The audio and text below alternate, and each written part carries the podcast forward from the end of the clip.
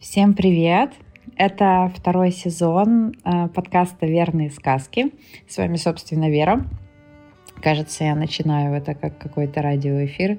В общем, ладно, я искренне соскучилась и искренне хотела а, за время этих каникул, мы не виделись с вами июнь, а, с, июня, то есть месяца два, а, я искренне хотела написать новые сказки, но, признаюсь вам честно, я я прям отдыхала. То есть я не думала о подкасте, я не думала о сказках, и поэтому начнем мы второй сезон с вами с тех сказок, которые были написаны у меня раньше, а, но они классные, вы их еще не слышали, вы их могли только прочитать в телеграм-канале. В общем, вот такое вот превью.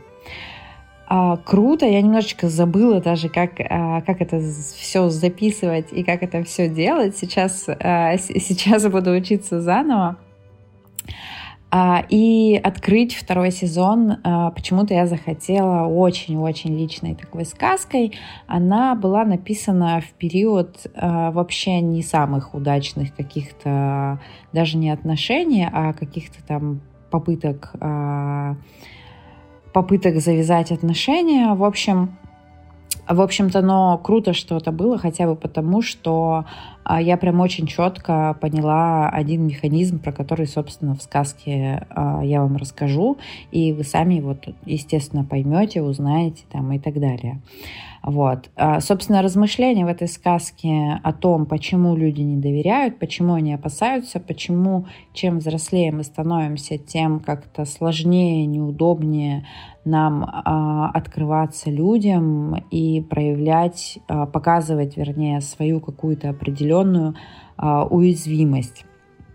И пришла мне, собственно, вот эта вот метафора про ежиков и про розовые пузики, о которых, о, о которых э, в сказке все сказано.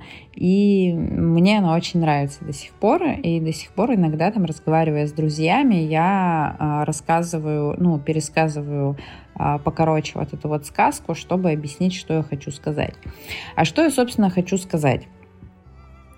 А, сказать я хочу про ту нашу самую уязвимую часть души, которую страшно открывать, а, которую видят у нас только, наверное, самые-самые близкие люди.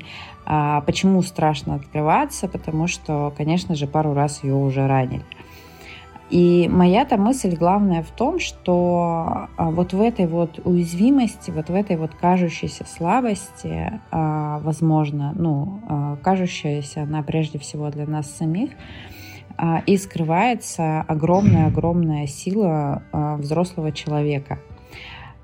Почему еще это личная история? Потому что мне самой категорически сложно всегда было признать свою слабость ну, вот такой вот из жизни пример. Я, например, очень редко плачу. А крайне редко плачу, потому что слезы это вот ну вот есть такая как бы установка не очень классная, не очень правильная про то, что слезы это признак слабости, а слабость, естественно, как бы никому показывать и проявлять нельзя, стыдно, больно, вообще как бы а, нормальные люди так не делают и так далее. Вот. И э, доходило у меня до того, что я там могла, например, не плакать. Ну, я вот помню случай из подросткового возраста, я там не плакала, например, там год, а, и вроде бы хотелось бы, вроде бы ситуации были такие, были какие-то переживания, стрессы, там все, которые бывают у, у людей в, в 15-16 лет, ну как бы не плакалось. И а, чем это чревато и чем это неприятно, тем, что а как будто а, огромное количество вот воды, там слез копится, копится, копится а, у определенной дамбы, и эту дамбу рано или поздно прорывает. А, как я это поняла, я расплакалась из-за двойки по французскому языку. Чтобы вы понимали, французский язык ни тогда, ни сейчас для меня как бы не имеет такого огромного значения, да, чтобы, а, ну, чтобы вот так вот а, действовать на мои эмоции. А, в общем-то, потом у меня были там разные другие способы а, проявлять свои эмоции, и я до сих пор учусь это делать на самом деле. Вот. Конечно, я над этим работаю не один год и очень-очень хочу начать вот второй сезон своего подкаста как раз вот с такого вот вам пожелания. Не нужно бояться своей уязвимости. А, в этой уязвимости, в этой слабости, особенно если а, вы, как и я, э, каким-то образом боитесь ее проявить, в ней содержится колоссальная сила – и только там, наверное, где вы можете ее проявить, становится по-настоящему тепло, хорошо и безопасно. В общем, давайте вместе учиться быть уязвимыми, не бояться этого и уже переходить к делу. Собственно, зачем мы все здесь собрались? А, сказка про ежиков и розовые пузики. Знаете, как взрослеют ежики? Сначала они совсем-совсем без иголок, розовые и мягкие – доверяют миру и любят его, открыты каждым квадратным сантиметром. Кожа у них нежная.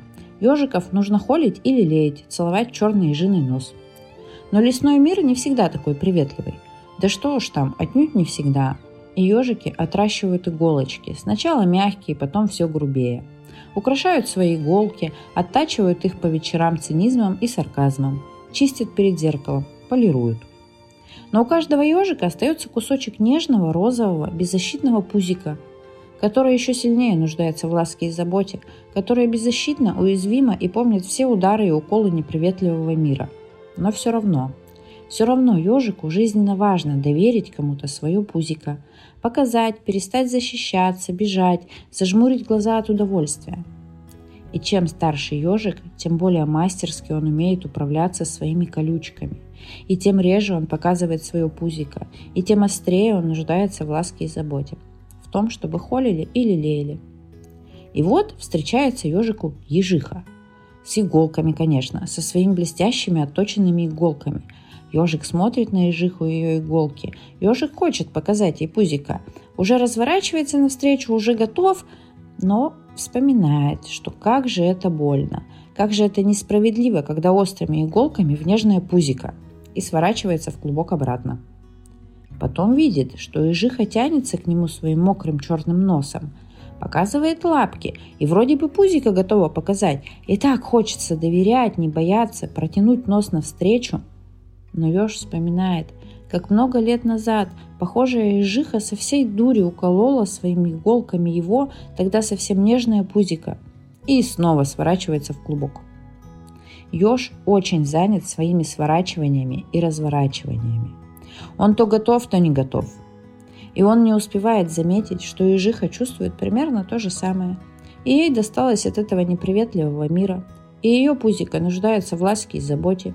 И его пузико нуждается, ну вы поняли. Это сказка про доверие. Про то, что мир так устроен. Колючки, конечно, нужны, Больно, конечно, будет. Доверять всем направо и налево, конечно, не стоит. Взрослые ежики все с колючками. Это понятно. Но иногда надо довериться и показать пузика, чтобы стало, наконец, тепло и хорошо. Все.